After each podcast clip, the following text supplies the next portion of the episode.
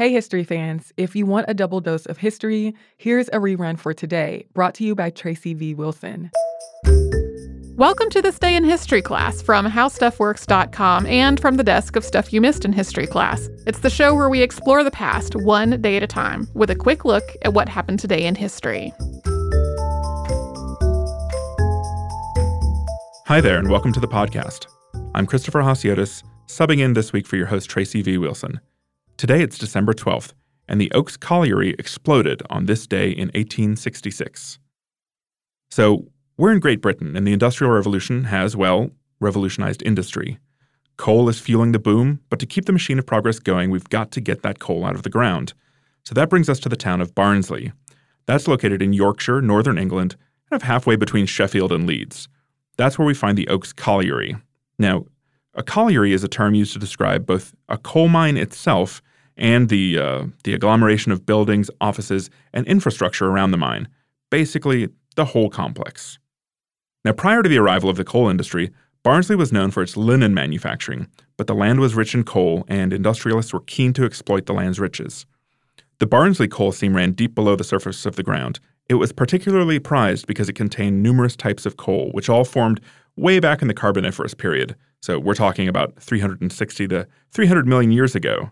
Now, miners sank the first shaft at the Oaks Colliery in 1830 and were able to extract hard coals, which are used in train engines and steamships, as well as soft coals that were mixed with other minerals to make coke, a fuel similar to charcoal. The three shafts at the Oaks Colliery were nearly 300 meters deep each. But over the decades, the colliery experienced several explosions and disasters.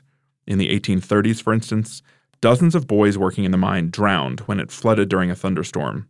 In the 1840s, nearly 100 miners died in several explosions, and the Oaks became regarded as one of the more dangerous places in the region to work. By the 1850s, workers were fed up, and hundreds of them went on strike for 10 weeks, claiming management was incompetent. But eventually, the workers had to go back to work as they were at risk of starvation. That brings us to the morning of December 12th, 1866. Hundreds of people showed up to work that day. Christmas was just around the corner, so very few people skipped work and they were eager to make money for the upcoming holiday. And in 1866, December the 12th fell on a Wednesday, and Wednesdays at the mine were the day workers could make up for past absenteeism. So, with hundreds of people at work that day, you had hewers who would cut the coal out of the ground, and you had hurriers who moved the coal to the shaft bottom to be lifted to the top. There were men to drive the horses in the shaft, and young boys were called trappers. It was their job to open ventilation doors to allow wagons to pass through. But about 1:15 that day, right near the end of the day shift, a massive explosion tore through the mine. Jets of fire damp had ignited.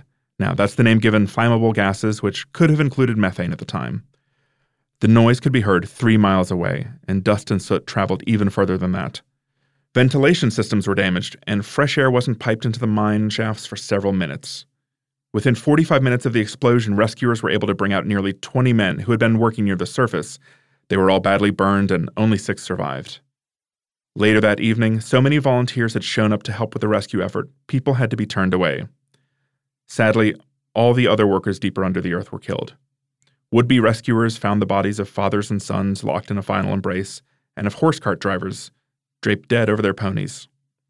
They had all died of suffocation, breathing the carbon dioxide of the mine. Rescue work continued throughout the night with a search for survivors ending up a search only for bodies. The next morning, many rescuers evacuated for fear of another explosion. One man, Matthew Haig, who worked as a night deputy at the colliery, had survived an explosion there two decades prior and recognized the warning signs. By 9 a.m., the pit exploded again, though nearly 30 men were still below.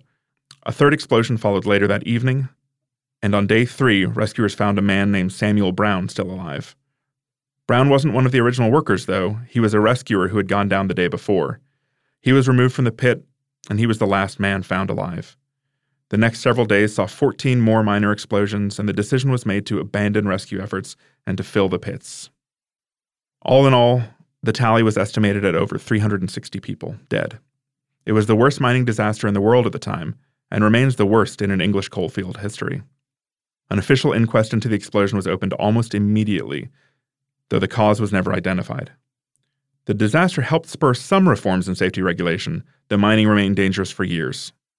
New research conducted in 2016 by volunteers with the Dearne Valley Landscape Partnership puts the final tally of deaths at 383. Among the dead were boys as young as 10 years old.